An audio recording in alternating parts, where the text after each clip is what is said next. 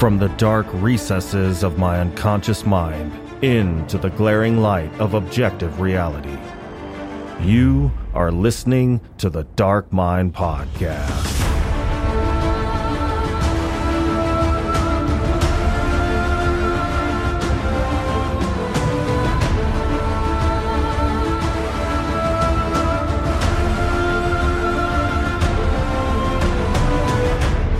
Friends and familiars, thank you for tuning in to another episode where we explore the boundless realm of dark literature and film. On today's show, we have a writer that combines dark psychology with cold transgressive. His prose is minimalist and sharp and emotionally unforgiving. He's joining me today to talk about his recent novella, The White, as well as his new novella, Scratched. So without further ado, join me as we delve into the dark insight of Matt Micheli.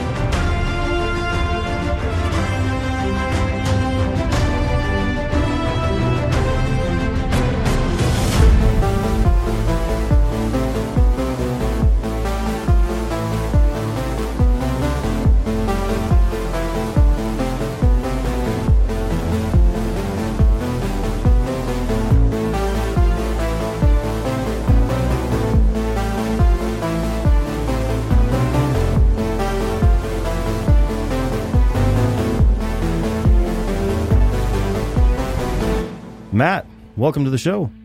Hey, man. Thanks for having me. Glad to be here. Yes, sir. Thank you for joining me on this 30th day of January 2023. I had been following you in the upcoming release of your new novella, The White, and once it was released, I was very impressed with the fearless portrayal of transgressive family dynamics and the ruthless vision of violence. So I really appreciate you taking the time to come on the show and discuss the book with me today. Awesome. Glad to be here. So the story is about a married couple that's getting ready for dinner, and the husband's estranged mother shows up at the door unannounced after being absent for quite some time. I read at the beginning of the book that you wrote this while caring for your wife after she'd been diagnosed with cancer. Is that correct? That is correct. That is correct. I took some time off of work to help care for her. Pretty crazy time of our lives, to say the least. But I always try to find what I can be grateful for and time at home, actually be able to write, be with my wife were two of the things. So yeah, knocked it out during that period, and uh, here we are. Well, was writing the white kind of like a form of therapy for you at the time? Uh, writing is always therapeutic for me. It's my passion. It's my hobby. So yeah, anytime I can sit down and actually create something and write something, I'm going to leave the office feeling a little happier about my day. You know, it's a break from everything else. Mm-hmm. Not so much the editing process. You know, that's not as much fun. Yeah. Not as therapeutic, you know, but it's very relevant. very vital to the story. But yeah, anytime I get two or three hours to sit down and actually write, it's a form of meditation, pretty much.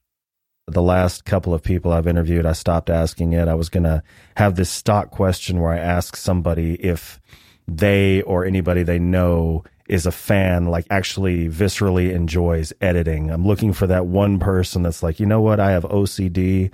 I'm meticulous as hell. Editing is orgasmic for me. I still haven't found yeah. yeah, the climax is during the editing, right? I've heard you interview folks that uh, do editing mm-hmm. also for other authors and stuff, and they're like, "No, yeah, no, I don't enjoy it." it's part of it. Well, I like the way you got into the introspection of the characters, especially the wife, Lily. She loved her husband, but felt that one of his shortcomings was that he never really made her feel protected. So, what were you attempting to do for the story and the experience of the reader by revealing these messy human emotions?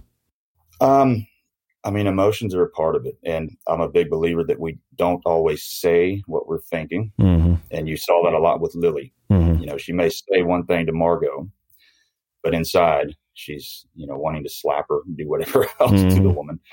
The husband thing, I'm big into psychology say it's almost a problem. I overanalyze everybody that I meet, and I kind of have a backstory written in my head of like, oh, this person went through this and that. I, you know, who knows if I'm right, you know. But there's always that the grass is always greener kind of thing that some relationships go through. Mm-hmm. So yeah, for a woman, typically the normal situation is you want to feel protected. Mm-hmm. You know, you want your husband to take care of you, all that kind of stuff, and then you know, Lily comes to the realization something she's probably known for a while is that he's just not that guy. He's a great man. Mm.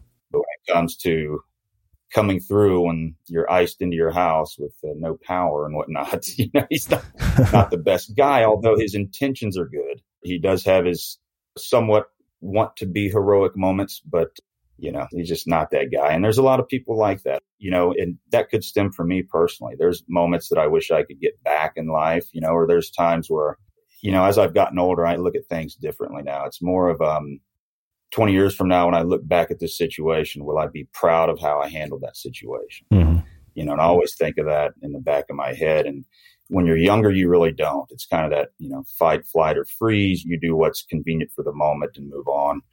And I think Dan was there. I think Dan was probably trying to break free of that, and it wasn't really going too well in the story. Mm-hmm. he had his moments.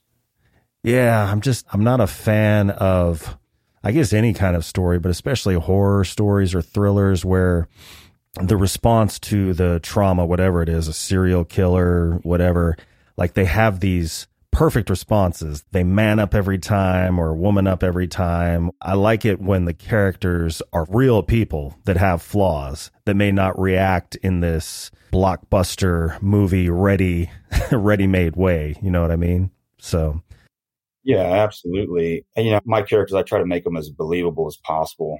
And there may or may not be supernatural elements. I won't say it, I won't give it away.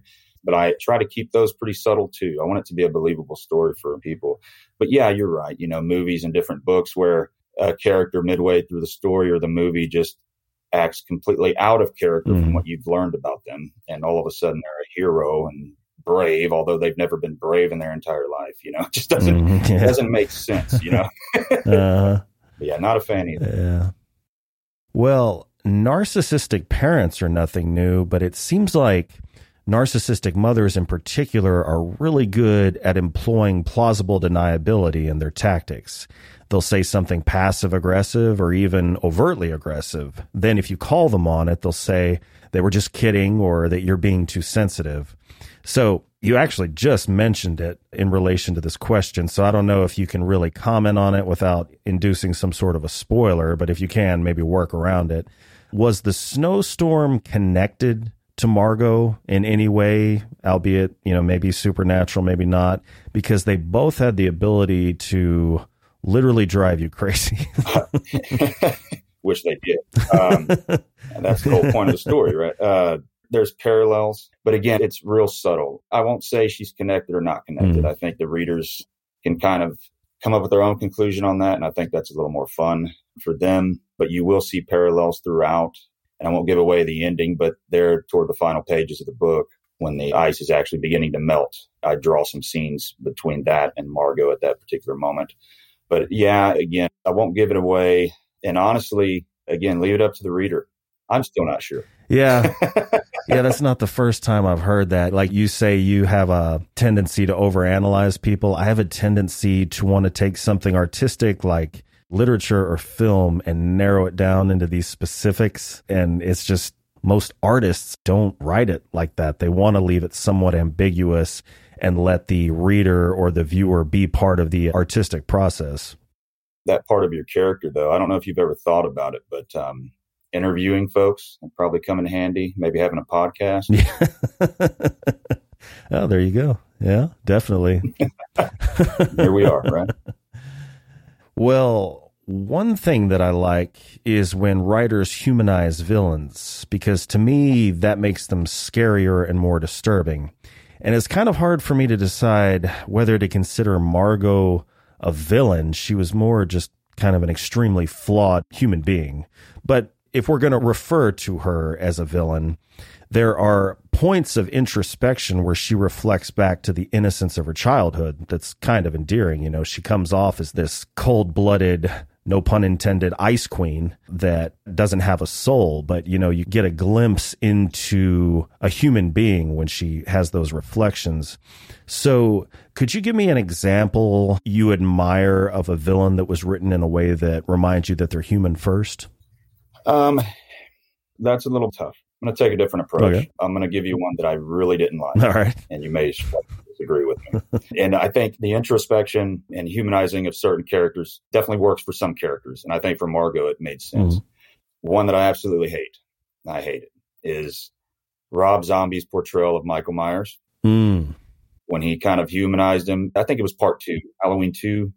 And then Michael Myers is a big biker looking dude He's not wearing the mask. Oh, I guess I just saw the first one. Oh, okay. Well, then you're not missing out. I don't. I didn't know there was a two. It's I. I have lost track. Hey, yeah, it, it, went more into the backstory, and it's been a while since I've seen it. But I just remember thinking, don't humanize the guy. The mystery is part of what makes this guy scary. You know, what's behind the mask? You take the mask off, and the mystery away. Mm-hmm. Uh, speaking of Halloween, that newest one was it Halloween Ends? Oh my gosh! I saw Halloween Kills and I regretted it. There was no way I was going to see the next one. well, the two in contrast, Halloween Kills was much, much really. so, wow. Uh, so was it? Uh, I mean, Halloween Kills. I spent a good portion just laughing my ass off. Was that oh, how it was with Ends, or was it just like, oh god, just kill me now? Um, okay, spoiler alert. So if you haven't seen Halloween Ends, basically he's getting punked by this kind of wimpy, weird guy. Okay. Just kind of pushing him around this cave. He takes the mask off of his head and he's like being the alpha to Michael Myers. It was a strange, it's just strange, a strange movie. Yeah, I'm like, don't ruin him on the last movie. Keep him mysterious. Keep him where you can't beat him. You can't kill the thing uh, or the guy, whatever he is, you know? Mm-hmm. That's what makes him scary. And this one, he's just getting punked by this little guy that wouldn't be able to punk you or I. You know, it's mm-hmm. a weird deal. anyway, fantastic film. I'm just kidding, Jamie Lee.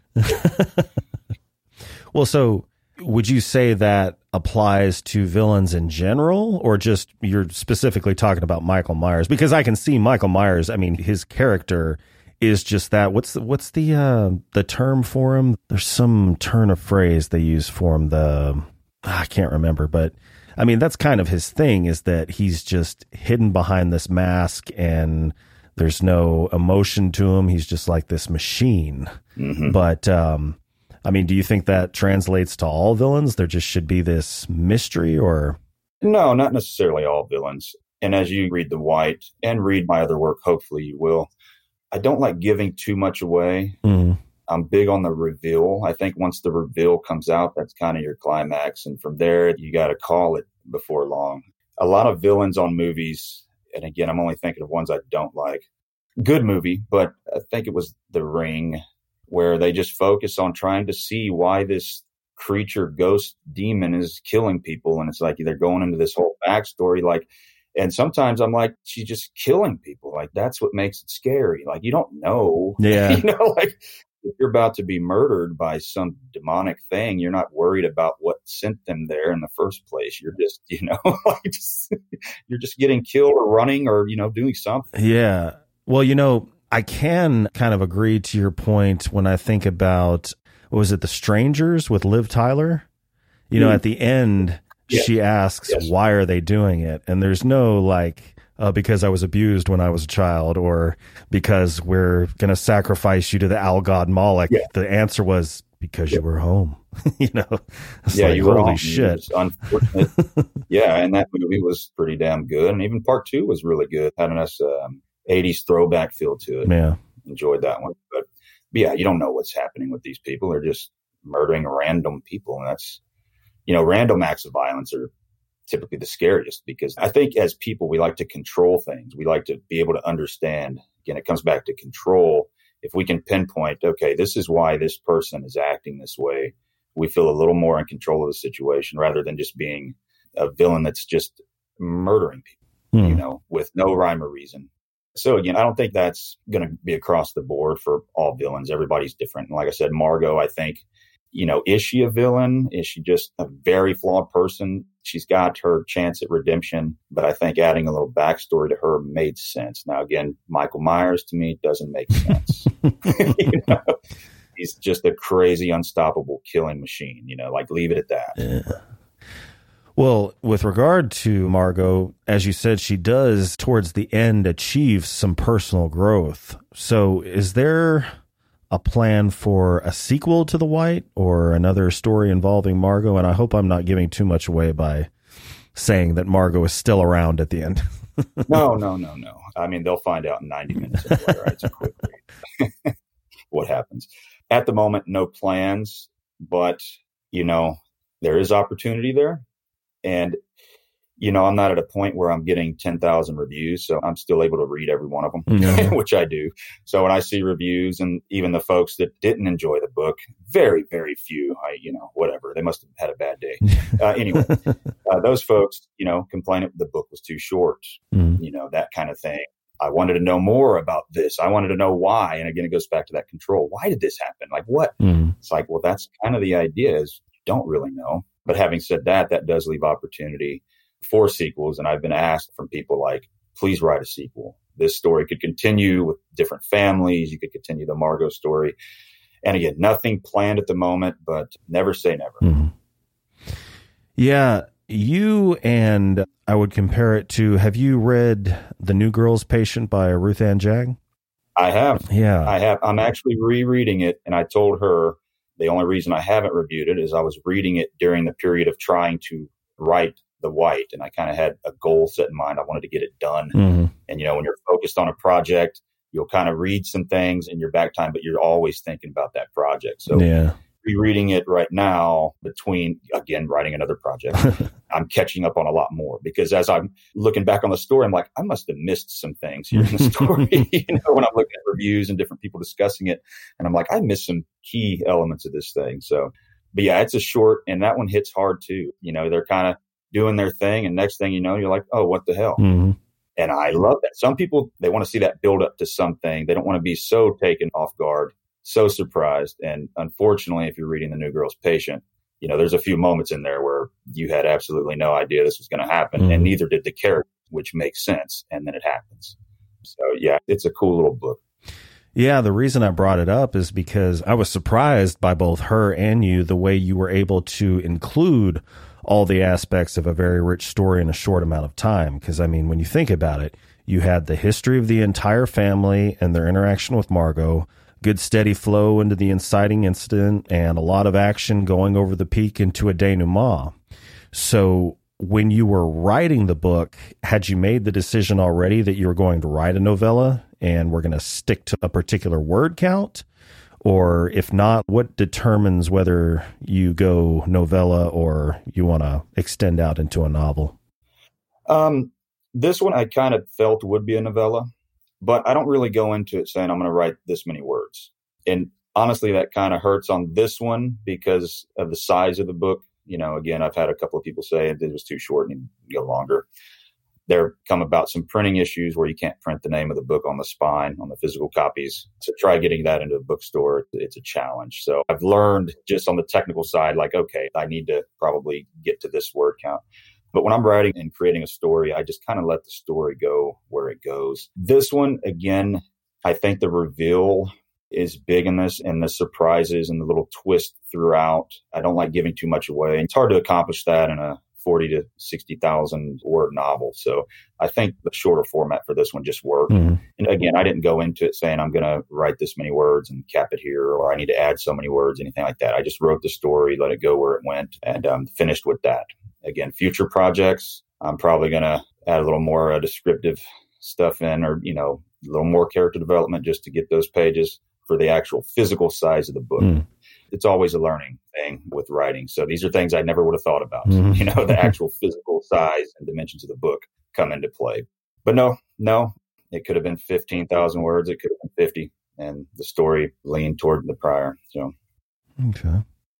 Well, in your previous book, A Halloween Story, I really dug the way that you had three separate stories converging into one. It was kind of like a Tarantino movie almost. Oh, and cool. Uh, awesome.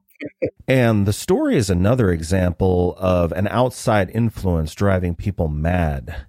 Is the prospect of normal everyday people snapping and doing horrific things something that you find particularly scary? I know you've mentioned that already, but I mean, is that sort of a preoccupation? And if so, where does that very specific fear come from?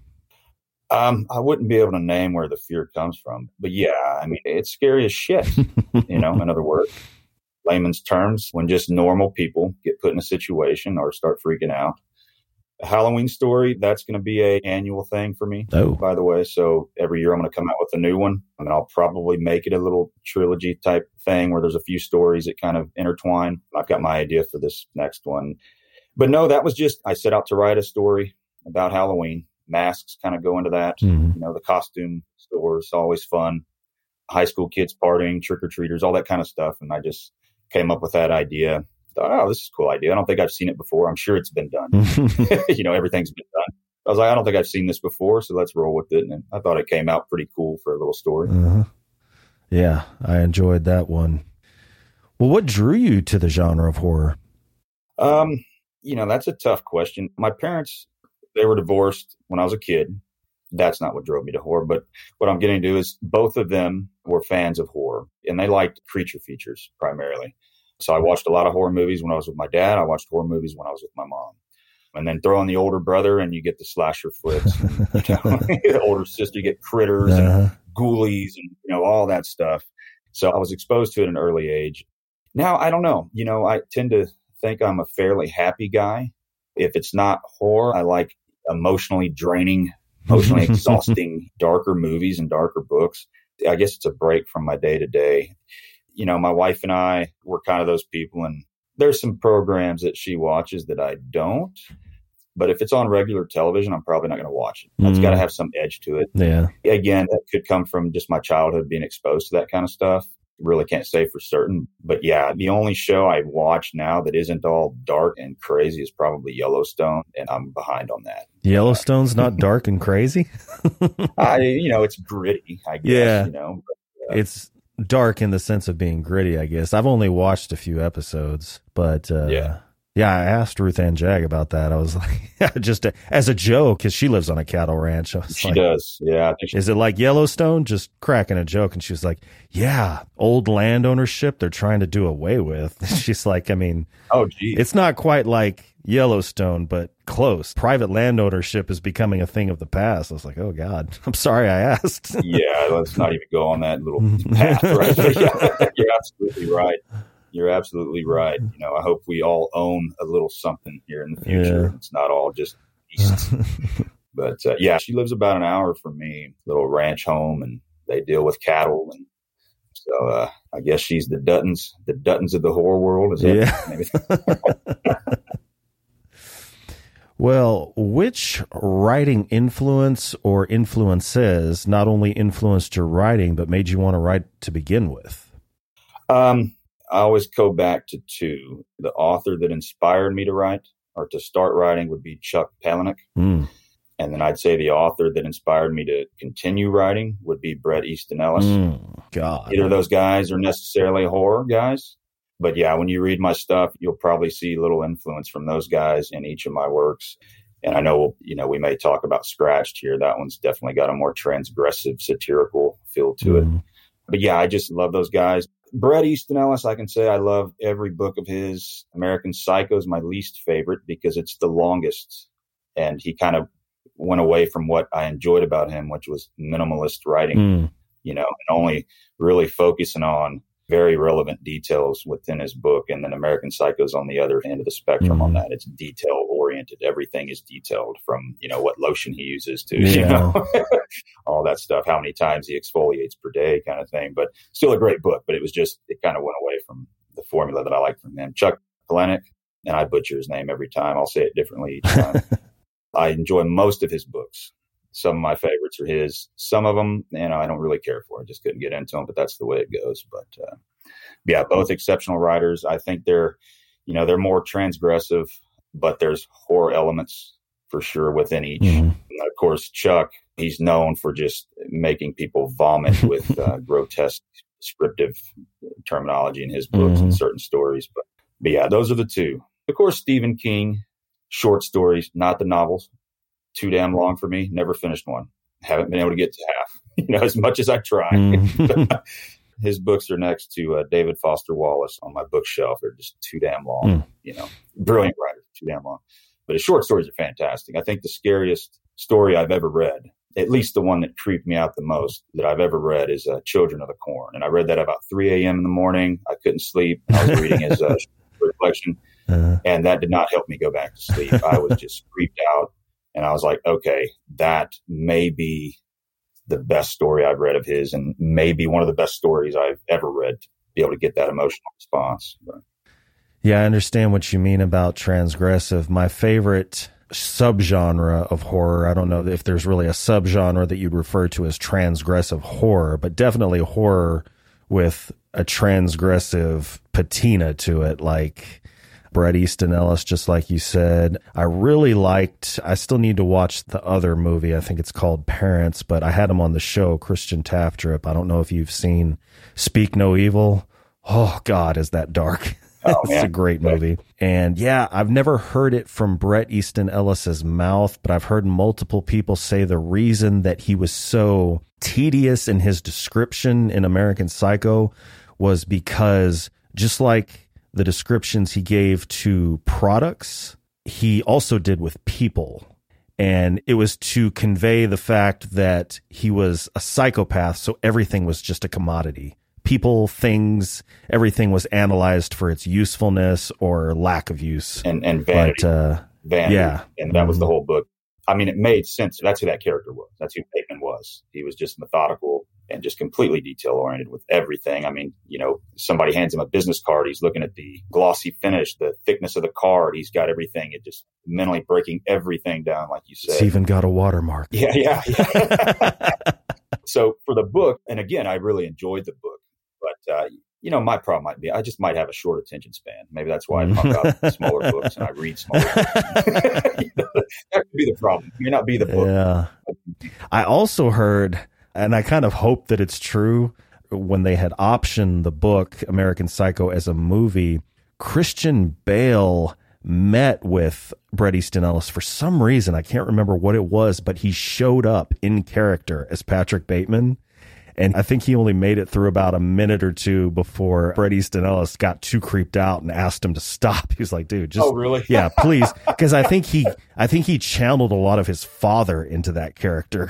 So he was probably like, look, I don't, that's in a book now. I don't want to like sit next to this personality. So yeah, he's not the most likable guy. You know, it's like it's like you like the character, but you wouldn't like to be friends with the yeah, character. exactly. So I get that. Yeah, that's funny. That probably did happen because uh, Bret Easton was in the Hollywood scene. He's, you know, he's been around that life Mhm. his whole life. So yeah, you know, you said you weren't sure if that's true. I bet it is. I'm willing to bet it is. Well, as counterintuitive as it sounds, and there may not be an answer to this, but what do you find to be the most positive mental benefit from reading and writing horror stories, especially the ones that don't have a happy ending? Um, you know, again, I think it's a break. I consider myself a fairly happy person. So it's a break, you know, and of course, jump scares are always good and just the unexpected is always good to kind of get you thinking. It's therapeutic. It's a break from the normal day. And not that my normal day is bad. I love my family. Yeah. I love my day, but it's a break from reality for me. You know, I've never tried romance novels. Maybe that would be a break also. I, I don't know. Yeah, it's kind of like for me it's kind of a toss up between like a adrenaline rush and maybe the way a cold shower zings you out of your stupor and Yep. yeah. You're awake. hmm There you go. Not a fan of cold showers, but uh, Neither am I, but uh, I've been told like you hit the gym quite a bit. You've seen what was that old Schwarzenegger documentary? Was it called Pumping Iron or yeah, Yeah. Pumping Iron. I believe that is the title. It's great about him and uh, Lou Ferrigno and Yes, all those yes. guys. Yeah, and it shows them in the shower after working out, and you don't see any steam. I'm pretty sure, and I'm pretty sure they still do it, but definitely back in the day, those guys would take ice cold showers after they were done working out. Supposed to be very beneficial to uh, muscle recovery, but yeah, it's not an enjoyable thing to do. It brings blood to the surface, I guess. You're also burning calories because your body has Mhm. to keep itself warm. So you're using energy and calories to do that. My wife, since she's started this journey through cancer, she's gone and done the cryo stuff. She does the, Mm. uh, There's another one like infrared, so it's kind of the opposite side of that. So it's kind of like just the extreme heat and the extreme cold uh, forces your body to react, and I guess good things come of it. But uh, I just want a nice, you know, semi-hot, comfortable shower. my uh, mom and stepdad have their own infrared sauna, ah, and right. my stepdad, I don't think he was careful enough with dehydration. He dehydrated himself into a incredibly large kidney stone and had got like a massive infection and had oh, to uh, have surgery. So, yeah, listeners at home, read horror, take cold showers, and stay hydrated. Stay hydrated. Your dad may be like my dad. My dad passed away a few years ago, but he always overdid everything. Mm-hmm. You know, so if it's like take two teaspoons of this, he would take 5 mm-hmm. that was just how he did. So if he were to have an infrared sauna, he probably wouldn't have made it out of that thing. He'd probably stay days at a time. So. Just mount a television in there. yeah. so I don't think you're supposed to do it like that, Dad. But you know, to each his own. Well, have you ever learned anything about yourself during the process of writing a story? And uh, if it's not too personal, could you tell us what that is? Uh, yeah, I'm a, I'm a sociopath. Outstanding. On the verge of. I knew I liked you. yeah, yeah. The verge of psychopath. I haven't acted on my my impulses yet. Uh, yeah, it's a release. It keeps me from killing people. I write it on the page. no, uh, obviously I'm joking, everybody.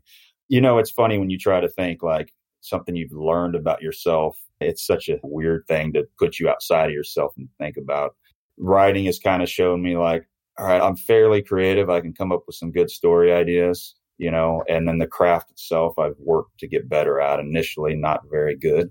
I've come a long way. I'd say in the beginning of my writing career, when I got a book published many, many years ago, it was an absolute train wreck. Looking back on it, I learned that I was an arrogant asshole.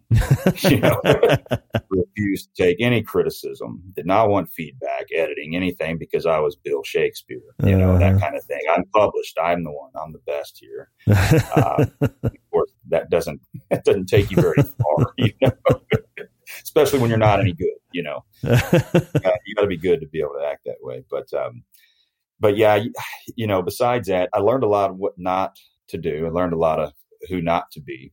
I've also learned that if I'm not creating, I kind of find myself getting a stump, I guess, for lack of a better term, where I just don't feel like myself unless I'm able to get some creative outlet. And I know a lot of creatives talk about that. It's a true thing you know, and sometimes if it's not writing, I'll pick up the guitar or something like that. And that's kind of a release too, or draw with my daughter, you know. But creating, you know, it's just a part of me. And I'm not trying to sound like this great artistic genius thing, but it is true. Without being able to sit down and create something, words or what have you, I become very irritable. Mm. you know, my wife doesn't get too happy with me and all that. But yeah, again, that's a strange thing to look at, to think about outside of myself. Yeah. Mm-hmm. So don't be an asshole. uh, when you get into writing, it's a challenge. I know you can do it. Well, that particular incident you were talking about, how old were you? Uh, the writing thing? Yeah, you were talking about. Uh, my first book got published. I was turning 30. 30. So, okay. Yeah, I was turning 30. So that's uh, 13, 14 years. Yeah, 13 years ago. I guess I wrote it 14 or 15 years ago. Okay. Yeah, because that kind of uh, connects to my next question. Do you think age and or life experience can make or break whether someone's able to write a good story? Um, well, I think everybody's capable of a good story. Mm-hmm. Obviously, more life experiences are going to give you more ammo mm-hmm. for the story, more ideas. Dialogue is very important with me believable characters is very important with me. So if you're a person that is limited in conversational situations, you'd probably have a hard time writing believable characters and the communication between those characters. Mm-hmm. Age wise, uh, you know, it may just be me, but I used to say guys don't even start to grow up until we hit 30. but that may be just speaking for myself. No, I think um, it's probably accurate across the board. my female friends that are, you know, in the dating world. And I always ask, how old is he? And they'll be like, you know, 29, 30, you know, whatever. I'm like, well, you got to remember there's a curve here. So yeah. 10 years, he'll be a great guy, you know. but yeah, age, you mature as you get older, obviously. And again, you know, when I started writing that book, and it took me a long time, and if we talk about that particular book, it's a train wreck. Uh, but yeah, I was a young guy. I was arrogant. You know, I wasn't mature enough to realize that I wasn't as great as I thought I was. Mm-hmm. You know, and that's for a young man, that's hard to do sometimes. Mm-hmm. But yeah, again, I think everybody's capable of a good story. You know, writing is just writing. You're creating something. If you've got a good idea in your head, put it down. And, you know, you've asked me a few times, did that relate to that? Or do you think this happened to you relate to that? You don't really know mm-hmm. for sure. Ideas don't come from you, really. They just kind of come out of nowhere. Mm-hmm. You know, you're not trying to come up with that idea. It comes to you. Uh-huh. But yeah, the only thing I would, you know, I'm rambling would be the dialogue. You've got to at least know how to talk to people and be in conversational situations to be able to make believable characters. But outside of that, again, I think everybody's got a story. Hmm. Yeah, the thing that prompted that question was a long time ago. I watched a interview with Dean Koontz, who I think is a great writer. I just, you know, not particularly my cup of tea, but I think he's an amazing writer. And he was saying that he wrote a book when he was like 21, 22, something like that, and said it was a mistake and said that you shouldn't write until you're at least in your mid 30s when you have life experience. So I started thinking, like, wow, that's age usually indicates that you had a lot of life experience, but I'm sure you can be of a particular age, be 35 years old, and depending on how you lived your life, you could have a very sheltered, very vacant, very narrow perspective of things and I contacted Christy Aldridge, who I had on the show. At the time I had her on the show, she had written a collection of short stories called All the Pretty Hells You See. And one of the stories, Hell's Bells, was about an older couple, I guess I should say. I think they were supposed to be in their late 60s or something like that. And she wrote the point of view of this older man and he ends up murdering his wife, just kind of snaps one day and she got into his perspective of why he was upset, what it had been like to be tormented by his wife that he'd been married to for so long. And I mean, granted, I'm 42. I've never been that old, so I couldn't tell you if what she was saying was accurate or not, but it came off very authentic and very believable. So I asked her how old she was when she wrote it. And she said like somewhere either 24 or 25. Yeah. So it's like, Jesus yeah. Christ. And I think Bret Easton Ellis wrote Less Than Zero when he was 20, 21, something like that. If that. Yeah. Uh, he might have been 18. 19. Yeah. I mean, he yeah. was, he, he was really, really young and he just had a good idea and went with it. Mm-hmm. And the book, you know, the book sold, did well. And they made a terrible movie. Yeah. I, I think I started watching that movie. I just remember, wasn't it, uh, it was Robert Downey Jr. Oh, yeah. And oh god, I can't remember his name. I can see him in Weekend at Bernie's. Yeah, yeah. that, oh, Andrew McCarthy. Yes, Andrew McCarthy. Right? Yeah, yeah. It was. I never finished it, but yeah, I don't remember it being too too great. And he wasn't too pleased with it. The coolest part about that movie, though, because it was in the '80s and it was like the beginning of the movie. It's like that really rich party in LA or mm-hmm. something, and there's a ton of like 13 inch TVs stacked on top of each other, mm-hmm. like making this TV. Like, man, that was that was it back then. Yeah, that was like that was the high tech shit that only the rich people had. yeah. Like, are those color? Holy shit, man! Uh, and then like like I can totally see. I forget the name of that Adam Sandler movie, but there was a television. You know, it's like your standard cathode ray tube television and uh, the kids are like you know i think millennials or whatever and they're like what's all this for back here? Is this like storage? Like yeah. no there was a time where there wasn't flat screens. Man yeah we're spoiled now with tvs that's for sure. Mm-hmm. so where is the strangest place you've ever gotten a story idea? Um i don't know if it's necessarily strange but the ideas come at the absolute worst times all right? So thank goodness for the iPhone. I can take notes and I have to. If I don't take a note, I won't remember it. There's not a chance. So, you know, but it's usually when I'm driving, I'm not able to use my phone, or I'm in the shower away from my phone, or in the middle of the night. I'll just wake up sometimes when I'm working on a project and uh, I'll be like, oh, so and so needs to do this, you know? and it's like, this is the worst time because I'm going to get up, go take notes, or I'm going to put it on the computer, and then I'm going to have a hell of a time going back to sleep. but uh, yeah, nothing really strange. But yeah, just bad timing. Whatever I'm not able to sit down and do it, you know, or I shouldn't be. That's uh, usually when the ideas. Yeah, when you've got your uh, mind occupied, if you're trying to focus, nothing happens, and the minute you divert your attention elsewhere, it pops into your head. Exactly. Well, how did you uh, hook up with D&T Publishing? Um, so when I came back into writing and I started writing again during COVID, I was able to actually step back away from the day to day and say, I love writing. Why did I stop writing? and I started writing, uh-huh. you know. I also started playing tennis again, not very well, not, not good at all. You know? But I was like, I play tennis all the time. What happened? You know, 20 years ago, I'm like, oh, let's go play tennis. That didn't last long, but you know, yeah, during COVID, you know, I was able to step back. So I started writing again. I wanted to change my focus in writing. Obviously, I wanted to improve my craft. I also wanted to get some short stories published in anthologies, which I had never done before. I had a bunch of stuff in magazines. I used to write for This Is Horror, do articles, reviews, and stuff for those guys for a while. But I never had anything in an anthology, short story wise. So that was going to be my focus. And they had a call for a political horror mm-hmm. uh, anthology, one of their first. It might have been actually their second anthology, brand new company. Mm-hmm. So I sent in my little story. They accepted. I work with Dawn, you know, back and forth through edits. Very easy to work with. So is she the editor? Great, but no, at that time she may have been, but I know if I had a question, she was always quick to respond, mm. and that goes a long way. You know, like you feel valued when somebody's actually responding to you, mm. not just yeah. referring you or dumping you off to somebody else. So, so you know, the book came out. It did whatever. I don't know how many sold, but I remember it was just a pleasure working with Dawn. and I'm a very loyal guy. So, being that D&T was my first publisher in an actual anthology, and accepted my first piece of work coming back into writing, which was kind of a big deal for me. Mm-hmm. When I came up with the idea for the white, I said, I'm going to give them first dibs before I send it elsewhere.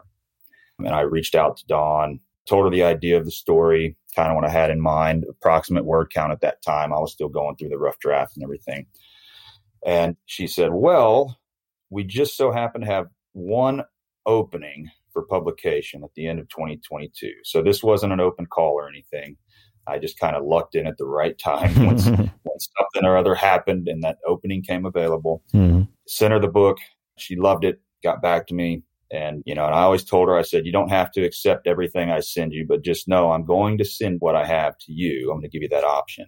Again, I'm a loyal guy. They've done well by me. They're great to work with they're putting out quality books, and that was another big thing. Obviously, when I decided to send a D&T, there's the loyalty factor, but there's also the quality. I've had my fair share of horrible publishers in the independent horror world many years ago. So I've alluded to it, but so seeing what they were doing, seeing how new they were, yet how credible they were, seeing the praise they were getting, quality of authors, book covers were great. You know, I go, this is pretty much a no brainer. If they like this book, there's no reason for me to go elsewhere. And again, she loved it. And here we are. I've got another one scheduled to be released by them in June. It's a throwback to the summer of 1986, which would be perfect for this summer. Mm-hmm. So I'm really excited. Again, they've been just a delight to work for. I think Dawn puts her authors first. So she'll respond any time of the night. I try not to email or message her in the middle of the night. I know we all have families and other things to do. She works full time also. So I know how busy she is, but again, she's always responsive. And another thing I really like about them is she kind of gives you your freedom mm. and how you want to market it. You know, being a small press, if you go with one that doesn't give you that freedom and they're saying we handle all the marketing, small presses don't have a whole lot to offer as far as a financial budget for marketing, etc. So if your hands are tied and aren't able to really contribute, that's probably going to hurt the sales. And again, something I've been through before. So yeah, Dawn's been great. She's all about her authors. Other authors that I know that work under D&T, we're all in a consensus. We all are very happy with the process and with those guys mm-hmm. Um, so far. And, and it's kind of cool being a fairly new publisher. You know, I like to see things grow. I like to contribute to things. So, you know, I'd like to hopefully look back someday and say, you know, I was there in the first few years of this publication company, this publisher, mm-hmm. and look where they're at now. Look where I'm at now. You know, it'd be really cool to kind of grow together yeah, no, they're great. They're great. Yeah, that's what I hear from everybody. There. Well, I, I, will add this. I don't know that T fella, so I'm not too sure about him. But, uh, oh, is Don, that what it is? Dawn and yeah. okay, I yeah, got it. Yeah. is he a silent partner? What's happening? silent husband partner. no, he does a lot. He does a lot. He just handles other parts of the business. Um, so she's more hands on with the authors, but uh, mm. but I'm sure he's just as delightful. Yeah. Well, speaking of which, the cover art for the book is by Don Noble, who, I mean, he seems to do a lot or maybe all of the covers for the books released. Does he do uh, so Don does most of the covers. Oh, they okay. brought in another artist for D&T because they're putting out more books. Mm-hmm. And the other artist, I believe the Facebook handle, it might be Ash Eric Moore. I believe that's what it is. Mm-hmm. Don't hate me if I'm wrong, but um, and I and I've seen their covers. I've seen a couple that they've come out with, and they're pretty solid also but Don's great. Don Noble. He designed the Halloween story for me also. Mm. He designed the white, put that one together. He'll be putting together all of my future works, at least at this given moment, unless never say never, you know, but at this moment he's doing art and I'm writing and I'm going to stick with him. I got the pleasure of interviewing him for the New Blood interview series I did at the Horror Tree. I don't know if you've seen that mm-hmm. which is basically the rebirth of indie horror, where I interviewed writers, artists, publishers, just different folks in the indie horror world that are, you know, making a name for themselves. And I got to really get to know him mm-hmm. prior to having him work on the covers. So I kind of found out what made him tick, what he preferred, how he liked to do the art and go through the process. So I knew that he's one of those guys. He wants you to kind of tell him what the story is about mm-hmm. and just let him go. Oh, okay. Right? So you don't really get involved with the actual concept. You just kind of tell them what the story is about. Yeah, I mean, you're going to have some input, and of course, he's accepting of that. But yeah, I said, here's the idea of the story. These are the characters. Here's some relevant scenes in the book that stood out for me writing it. And then you just say, here you go, you know. And mm-hmm. then he came up with both of those books, a Halloween story and the White. We made a couple of small tweaks mm-hmm. on both of those to get them perfect. But I mean, if you're, you know, going through that, he sends something that's so close to perfect that you only need a couple of times. Mm. I mean, it's pretty amazing. It's like that is exactly what I was hoping for. Yeah. you know, nice the artwork. Uh, but no, he's great. Um, he'll be designing Scratched. I think he might actually be working on that right now, and that's going to be really cool because it's going to have some interior artwork also. So I'm excited about that. So I'm putting him to work for that one, and then um, I'm going to request him to design Two Minutes with the Devil. That'll be the one by D&T coming out in June. But yeah, no, he's great. He's great, man. Really cool guy too. We talked about psychedelics and all kinds of stuff. uh, he's a traveler, man. Yeah. well, tell me about your novella, Scratched. It's a novella currently sitting at 21,000 words. So it's okay. about 30 pages longer than the white where it currently sits. Okay. I'm expecting it to be between 25 and 30. So it'll be a more of a full length novella mm-hmm. on the longer ends of the novellas. But yeah, this one is uh it's a story that I've kind of been playing around with for years and hadn't really done a whole lot with. It's been sitting there and just timing right now felt right. It's basically elitist socialites from LA and Hollywood area end up taking over this little small town destroying it basically. Okay. so they go they leave the city and all these people are like oh move here. This is a great place little quaint little small town. Next thing you know it's overrun with overpriced cocktail bars yoga studios mm-hmm. bmws mercedes driving around. But the book is you know it's about that town being overtaken by these folks. And in the background there's a chupacabra. That's uh, murdering goats and starts murdering people. Mm. I changed the cryptid legend of the chupacabra just a little bit to where not only does it like to drink the blood of goats, but it also likes lonely women. so this one, you know, the white was really tense. This one has tense moments, but it's a lot more fun. I'd say it's a bit more transgressive, you know, influenced by the fellows I mentioned earlier. Mm. Lots of silicone, lots of sex, uh, lots of blood, lots of scandal, you know, characters you probably won't like on the surface, but once you get to know them, you may feel for them. Some anti-heroes. Uh, yeah, pretty much. The way I explain it to everybody to speak more shortly is it's basically like the Real Housewives of Beverly Hills destroying a town and then getting destroyed by a chupacabra. So I'm like, who doesn't want to see those bitches get uh, terrorized? I know I do, so I'm writing it. No, I wish him the best. well, after that, you have another one coming out. Two Minutes with the Devil. Two Minutes with the Devil, and that's the other one coming out from D and T. Scratched, I'm going to release on my own, and I mean, I'm excited about all of them. Right. Mm-hmm. This is one when I wrote it and when I went back, I always let them sit for a little while before I dive back in and go through the editing process. As I'm re going through it, there's that emotional response. You just feel for these characters. And a part of it is it's kids. Mm-hmm. You know, it's 1986. They're kids that would have been a few years older than me. I was born in 80. Mm-hmm. So these kids were probably born in 77, 78. They're a few years older. You know, that preteen age. There's bikes, there's tree houses. The environment, the setting is loosely based on where I grew up along the Gulf Coast. Mm-hmm. Kind of my childhood. How it was we'd leave in the morning, and then my stepmom or dad would yell for us at the end of the day. it's time to come home and eat dinner. Uh-huh. Uh, so we were all over the place. But um, the story is you, you know the urban legend, the Bloody Mary thing. Mm-hmm. Did you ever yeah. your kids? Okay. So I created a new urban legend kind of with the roots of that called Two Minutes with the Devil. And the premise is obviously it has to be dark. So the concept of the game is you have to close your eyes, go into this dark area, stay there for two minutes, and then your buddies will tell you when two minutes have gone by, you get to come out. If you open your eyes within that two minutes and the devil sees you, he eats your bones. Mm. Right. So I've got this whole little poem, little nursery rhyme thing I put with it, which is pretty cool. But kids start disappearing while they're playing this game mm. in this little town.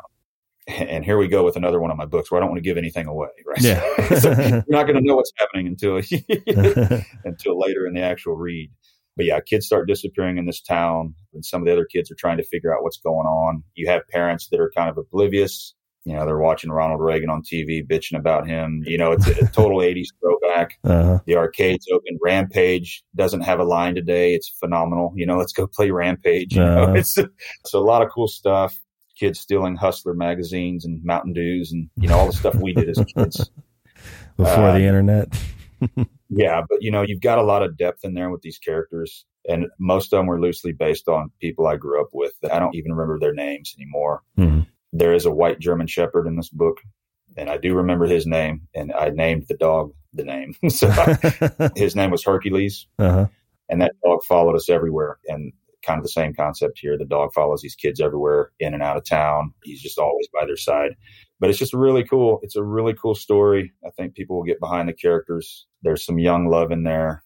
There's some darker elements with parental issues and stuff. And then, yeah, people are disappearing. Young people are disappearing. So it's going to be a fun one. I don't want to give too much away, but mm. I'm really excited about it. Awesome. Well, I was going to kind of rewind a little bit. You've alluded to it throughout the show, but I'm getting mixed signals. I don't know if I should ask about it or not. Your uh, book, Memoirs of a Violent Sleeper. Awesome title, right? Yeah, absolutely. so, uh, so yeah, wrote that. Started writing that I think when I was 20. Kind of got shelved for a while. I revisited here and there, mm-hmm. and uh, by happenstance, I met the publisher in person somehow and it was a random thing. It was a publisher out of Austin. And that's when I lived in Austin, obviously. But I meet this guy. Next thing you know, this company's publishing my book. So if you're a young guy or lady and you've got, you know, your first piece of work is about to be published and printed, mm-hmm. I mean, that's a big deal. Cool story, terrible book, mm. total train wreck. Um, that book still haunts me.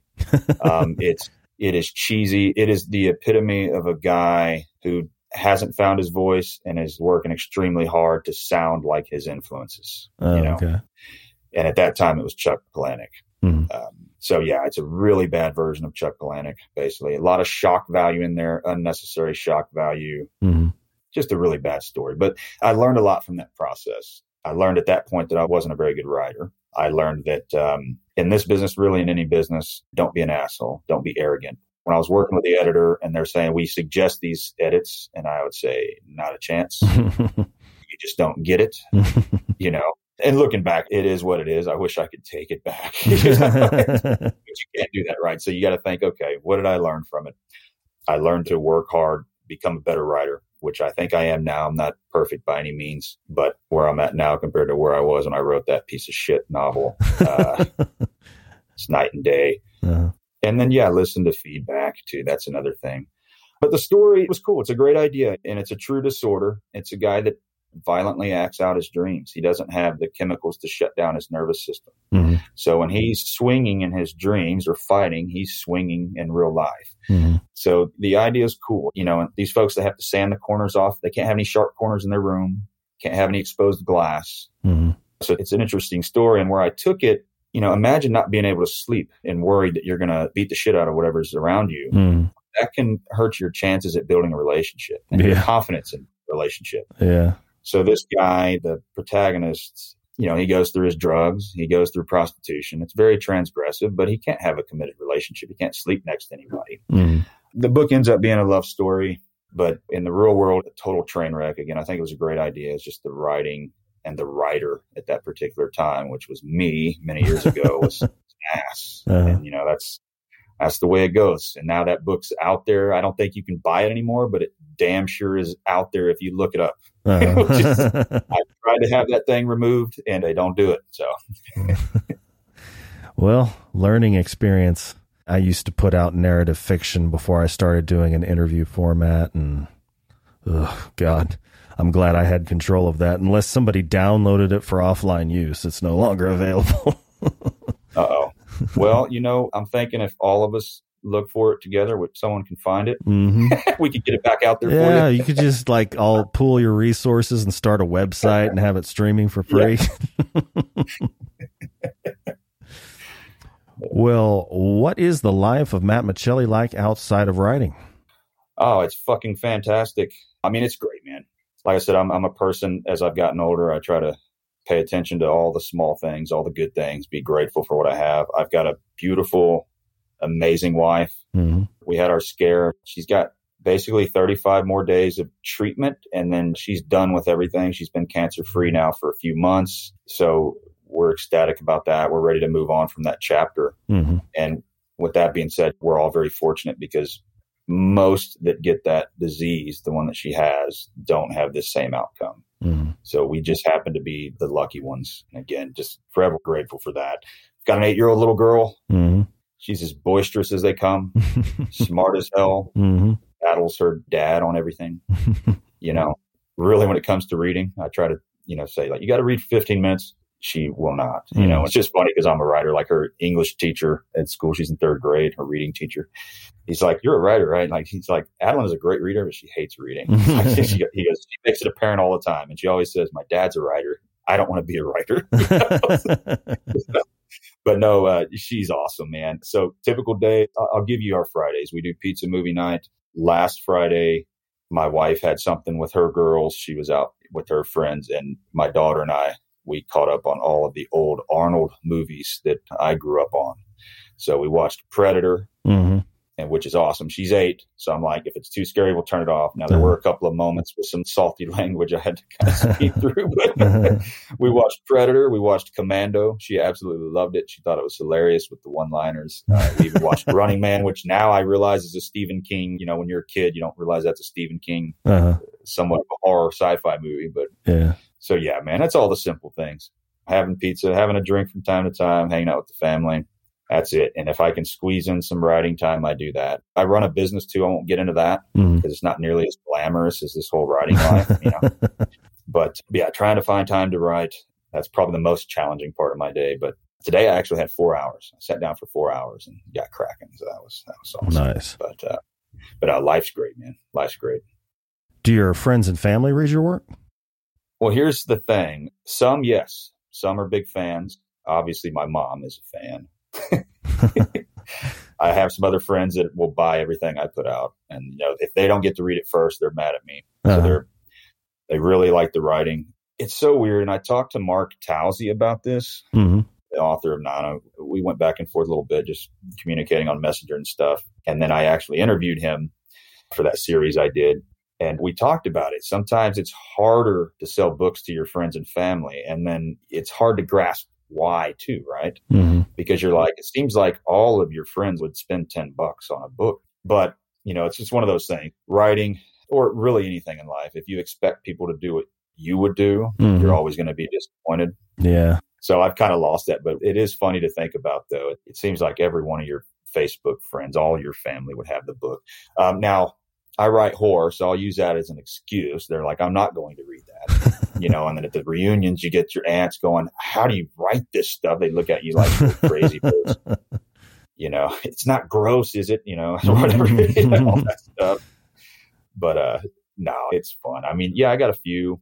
Honestly, my wife doesn't even read them hmm she's right now focusing on more positive Yeah. in this journey, Yeah. more spiritual stuff. So horror, she's kind of been turned off by that a little bit. hmm But yeah, I love hearing like Stephen King's like his wife pulls the manuscript out of the trash and reads it and it's like, you have to publish this. And I'm like, my wife will put it in the trash.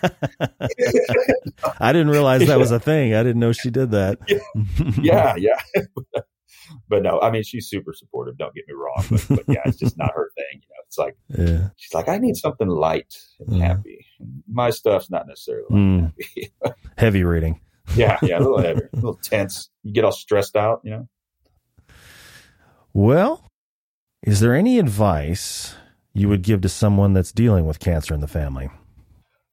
Um, yeah, and I'll take it a little step further, Vince.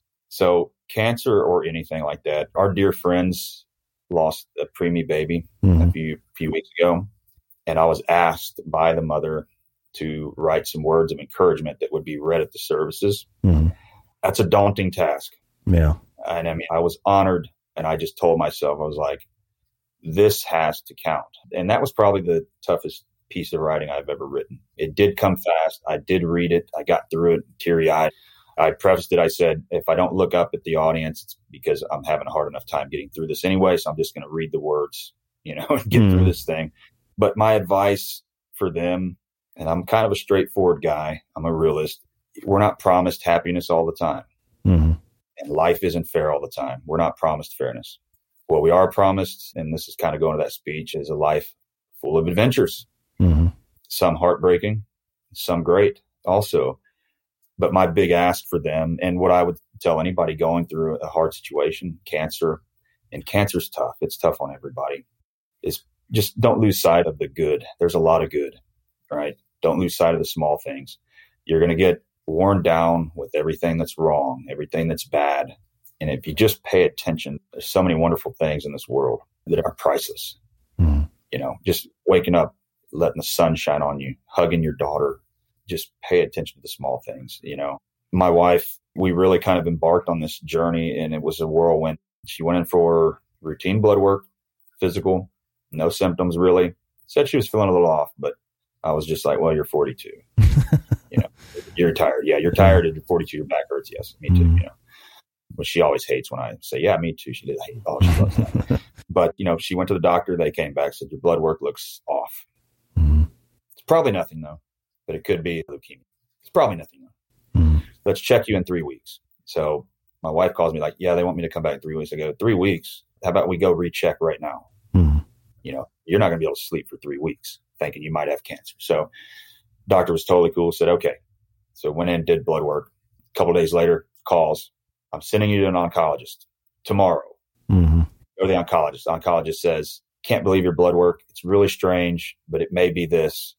Only way to find out is we're going to do a biopsy tomorrow. hmm So it's like wham, bam, wham, bam. So we go do the biopsy. We've got an appointment to see her at the end of the week, the doctor. She calls prior to that, six o'clock in the evening.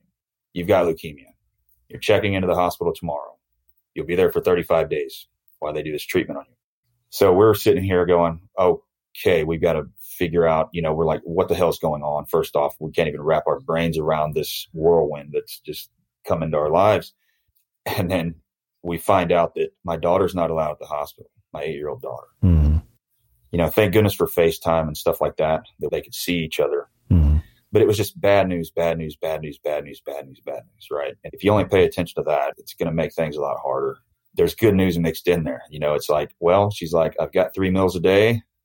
I'm comfortable in here. You know, I don't want to be here, but hmm they're taking good care of me here. You know, treatments seem to be working. Blood work's fine. You know, so we really looked at life differently from that point on. And again, it comes down to just gratitude, just being grateful. And like I said, just don't lose sight of the good. That's my advice. And I know I went in on that story and everything. I hope that sharing that can help some folks as I know how challenging it is, but just think about the good.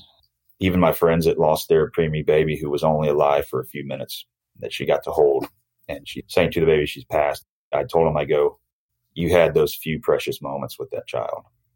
Like be grateful. You got to sing to her, hold her. Mm-hmm. You know, she could feel your love.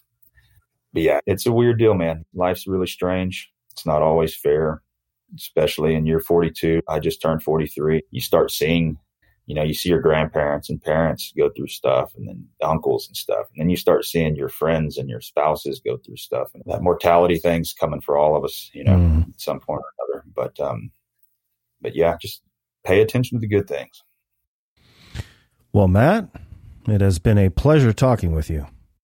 Yes, sir. Absolutely. Hopefully, I didn't ramble too much. Not at all.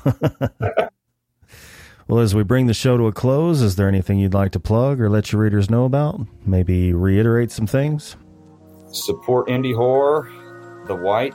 It's getting really solid reviews. You can get the Kindle version for two ninety nine and get the paperback for nine ninety nine. Amazon, anywhere books are sold. Scratched should be coming out early March. So watch for that one. That one's going to be a lot of fun. A little change of pace, mm-hmm. a little sillier, a little sexier, a little more gore. And then, of course, Two Minutes with the Devil this summer. So, yeah, just keep an eye on the books that are coming out. Buy as many copies as they'll allow. Support your indie horror authors. You can find me at mattmicheli.com, M A T T M I C H E L I.com. Find me on Instagram at Chelly World, Facebook Matt Micheli World. I'd love to connect. So anybody that wants to reach out with any questions, feel free. I'd love to answer any of them. And take cold showers. Take cold, absolutely. All right, listeners at home, all links are in the description. And Matt, thank you again for joining me. Absolutely. Thank you, Vince. And thank you to everyone that tuned in. If you like today's episode, please be sure to subscribe to the podcast newsletter by clicking the link in the description. Stay healthy, stay sane, and as always, thank you for listening. See you next time. time